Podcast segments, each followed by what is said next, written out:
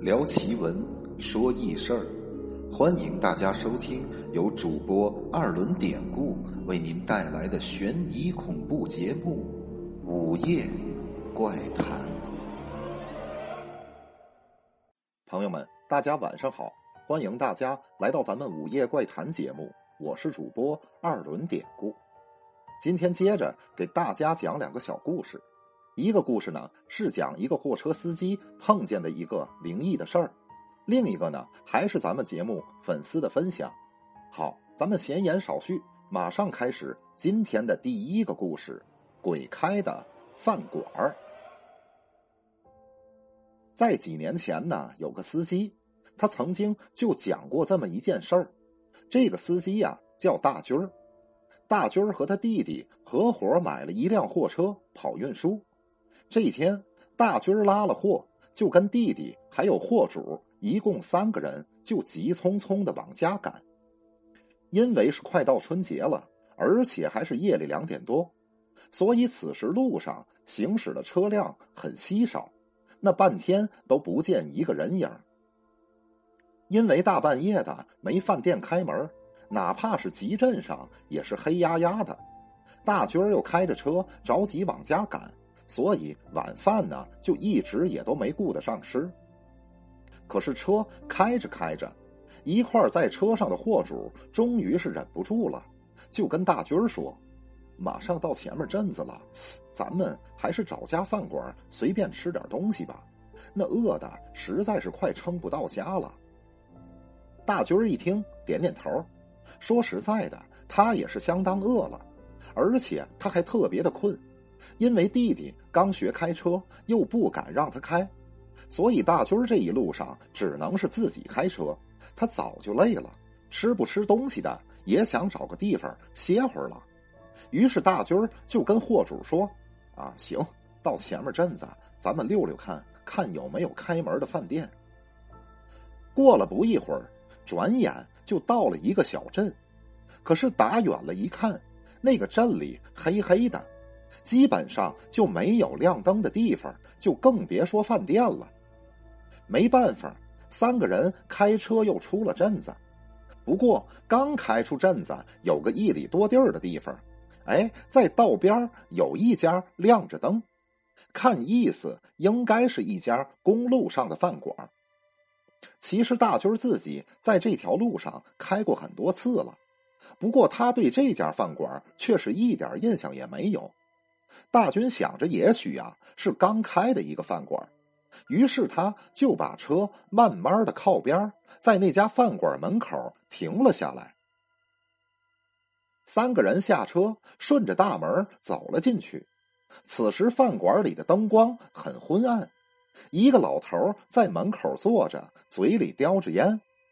看见大军他们进来了，就向里面喊了声：“有人来了，起来招呼客人了。”大军三个人选了个靠门口的桌子，从这儿呢可以看见他们停在门口的车。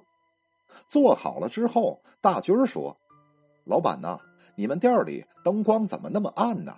也不弄亮点不太注意，我还真看不见呢。”老头回话：“嗨，过年了，用电量比较大吧？这个电压也不稳。那什么，你们吃点什么呀？”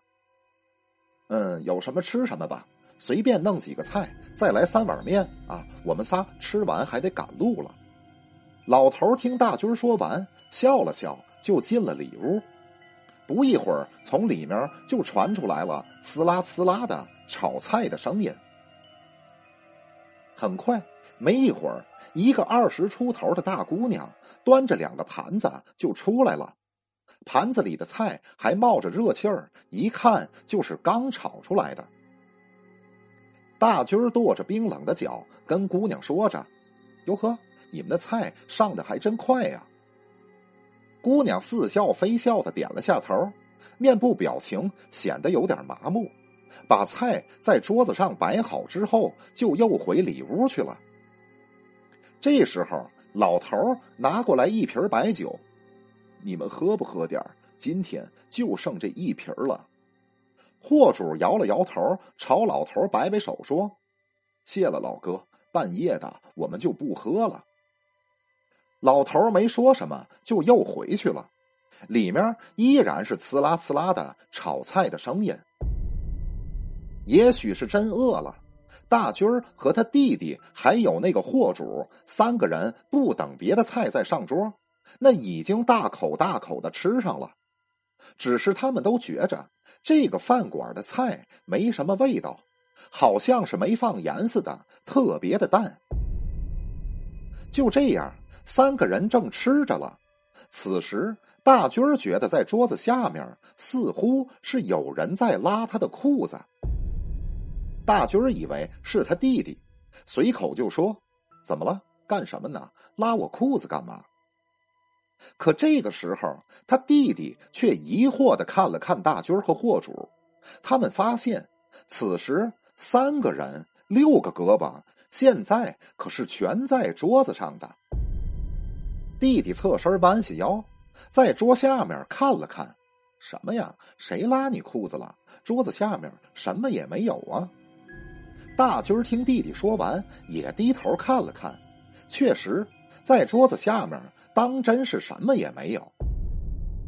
这时候，货主却突然瞪大了眼睛，筷子在嘴边停顿了下来，哆嗦着说：“你们俩可别吓我呀！现在谁拉我的裤子呢？”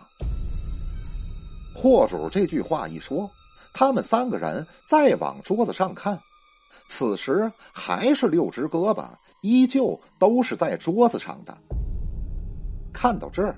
他们三个呼啦一下拉开凳子，都慌忙的赶紧站起身来，再仔细的查看，在桌子下面的确是空空的。大军儿此时大声的喊：“老板，老板，你出来看看！”喊完之后，里屋并没有人搭话，大军儿就向里屋伸了伸头，他发现，在里屋根本就是没有一个人。再仔细看，里屋没有其他的门再通向外面，是死的。而大军他们三个刚才吃饭的时候，也并没有看见有人从里面出来。可此时，那个空空的里屋又传出来炒菜的声音。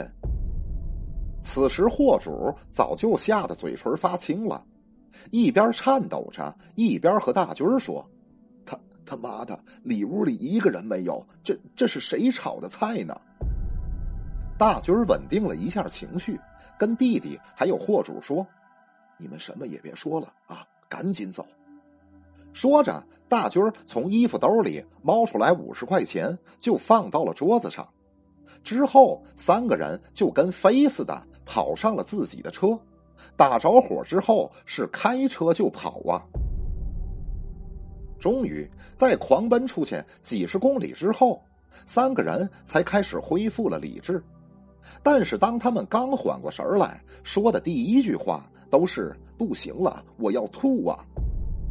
于是车停下来，三个人都忍不住的哇哇的吐了起来。不用问，刚才三个人吃的东西肯定有问题。此时他们仨那是把胆汁都快吐出来了。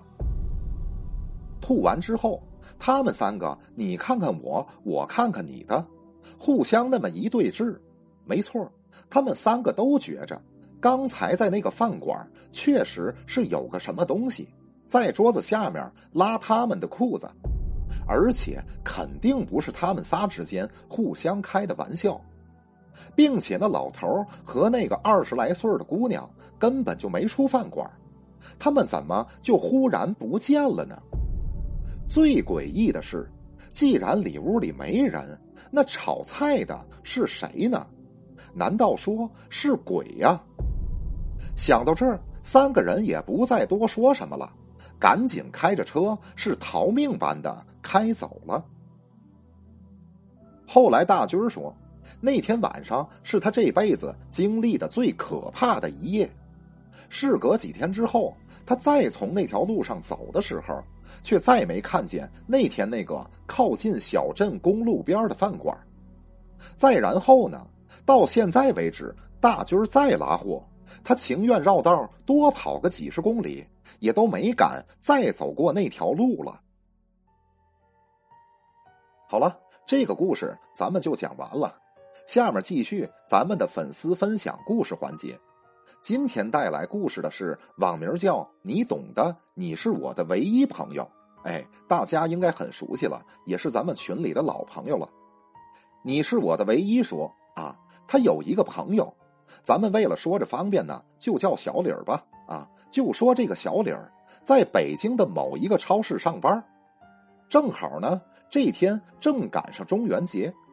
什么是中元节？哎，就是鬼节。小李儿这天呢，大家都知道，超市嘛，下班比较晚。小李儿是一个理货员，每天超市关门以后，他都得清点清点货物，在仓库里兑一下货什么的。所以每天下班，正常下班的时间也得是晚上九点半了。等再坐公交车到家，进了家门，基本上也得有个十点来钟。所以说，每天都是如此。这个时间对小李儿来说是很固定的。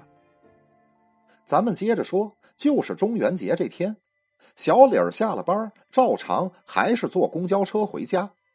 等他下了公交车之后，因为离家呢还有一小段路，所以还是照常往家走着。由于是鬼节，所以路上两边都是那种烧纸送寒衣的。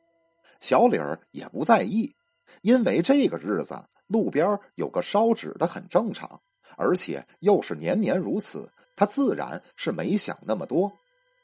于是他一边抽着烟，就还是一边的往家走。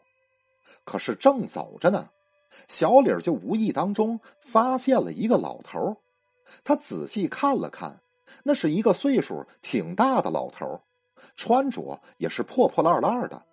那老头穿的什么呢？大家知道，就是以前老工厂里穿的那种干活的军大衣。哎，就是小李儿看见有个老头穿个破军大衣，本来嘛，这也没什么特别的。小李儿当然是没太在意。可是小李儿就快路过那个老头身边的时候，他就听见那老头自己就在那儿自言自语的，显得特别的奇怪。小李儿感觉，可能就是一个收破烂的老头脑子呢有点不太好了，所以他才在那儿那么自言自语的。然后小李儿就继续接着走，同时他就用余光发现，这个老头是一边自言自语的，一边在那儿好像是手里叨咕着什么。可是刚从老头身边走过去，那老头就似乎伸着手。朝小李儿慢慢的挪动着步子，小李儿就感觉，是不是这个收破烂的想找自己要钱呢？他心想自己也没带多少钱呢，干脆也就不搭理那个老头也就得了。于是呢，他就一直往前走着，也没太留心。但是从这儿开始，这个老头可就一直在后面开始跟着小李儿了。之后，快到小区的大门口的时候，小李回头一看，那老头还是一直跟着自己。此时，小李就觉得不对劲儿了。为什么呢？因为老头要真是说要饭呢，要钱呢，那他肯定会跟自己说：“啊，你给我点钱吧，或者怎么样的。”但是这个老头也不说话，就是一直自己从那儿自言自语的。然后还一直跟着小李儿。想到这儿，小李儿可就害了怕了。他想，这老跟着自己也太瘆人了。那今天可是鬼节呀，这老头别是个鬼吧？这么想着，小李儿是越想浑身越不自在呀。于是他就加快了脚步，赶紧往小区里面走。因为是小区嘛，都是一栋楼一栋楼的。小李儿赶紧进了小区，到了大门边的第一栋楼，就跟平常一样往左拐，再过几个门洞，他就能到家了。此时，小李儿回头看了一眼，那个老头已经没影了。小李儿心想，可能是啊，还是那个拾破烂的老头，到了小区门口，他就没敢进来，所以小李现在也就放心了。见老头没再跟着自己，小李想着接着回家就得了，于是他再扭回身可是他这一扭回来，再看，可把他给吓坏了。小李此时看见那个老头现在突然出现在他前面去了。小李此时可真是吓坏了，那当时腿都软了，因为老头一直是在后面跟着，一直没有超过小李儿。可这老头什么时候跑自己前面去了？这完全就是不可能的事儿啊！因为没有其他的路，这老头就是要跑小李儿前面去，那小李儿肯定是能看见的。此时，小李儿再看那个老头现在他还是站在那儿自言自语的，同时还是伸着手朝着小李儿说着什么。现在小李儿是害怕到极点了，他顾不了那么多，是跌跌撞撞的就往自己家楼栋门口跑。那一边跑一边赶紧给他媳妇儿打电话。可电话通了之后，小李儿惊讶的发现。在电话里就跟信号不好似的，那里边是呲啦呲啦的，一点也听不清楚他媳妇说的话，甚至小李都听不出来电话里是不是他媳妇在说话。因为住的是二楼，小李就连滚带爬的往楼上跑，此时他吓得手机也掉地上了。他再掏钥匙，哆哆嗦嗦的一个没拿好，钥匙也掉地上了。小李儿也顾不得捡地上的东西，就从楼道里拍着门，大声的喊他媳妇儿：“媳妇儿啊，开门，赶紧开门，快开门呐！”听小李儿拍门，他媳妇儿在里边就把门打开了，看着小李儿慌张的跑进屋里，就大声的问他。你干嘛去了？怎么回来这么晚呢？此时小李儿还没从刚才的恐惧里缓过来，就跟他媳妇儿说：“晚，我今天走的够快了。你是不知道，刚才有个老头太吓人了。”可是此时他媳妇儿却说：“你看看表，你平常有个十点多就到家了，你自己现在看看都几点了？”是，没错。正常来说，小李儿到家最多也超不过十点半。可是小李儿此时抬头再看表，那现在已经是十二点了。最可怕的是，现在的小李儿他自己压根儿就没感觉自己竟然能走了这么长的时间。此时看着表，小李儿愣着神儿，那浑身上下早被吓得全湿透了。他媳妇儿看着小李儿这个奇怪的样子，就忙问他这到底是怎么回事儿。小李儿呢就把这个情况，还有刚才遇见的那个老头的事儿，跟他媳妇儿就说了。他媳妇儿听完就问他是不是喝酒了，或者是看错了。小李儿说那是绝不可能的，自己一没喝酒，二来呢自己很清醒，怎么能看错呢？说着，小李儿媳妇儿又赶紧去阳台再往下看。此时，那老头已经是不见了。就这样，到了第二天，小李儿开始发高烧了，而且不知道是怎么回事他就是死活睡不着。就这个情况，那一连是好几天呢。直到后来，不知道最后是怎么办的，小李儿才慢慢的好了过来。至于他能好过来的原因，别人确实有问过他，但是小李儿也再没有和别人说过了。好了，上面这个事儿咱们就讲完了。这就是咱们你是我的唯一他朋友遇到过的一次真事儿。其实咱们之前有节目说过啊，鬼节呀，那前后的两三天，咱们大家还是尽量的早回家，尽量别等天黑了。那天黑之后，那就是更不要出门了，因为真遇见点什么东西，自然也是给自己找麻烦。像类似的事儿真的是太多了，所以大伙儿们还是引以为戒吧。好，在此呢，我们还要对你是我的唯一给咱们分享这个事儿，表示一下咱们大家由衷的感谢，感谢你是我的唯一。好了，今天就讲到这儿了。喜欢咱们节目的朋友，别忘了订阅、点赞，给专辑打打分儿。联系主播或者加咱们聊天群，您可以加主播微信 PPT 五九二八八。节目最后，主播再次由衷感谢大家收听。那朋友们，我们下集再见。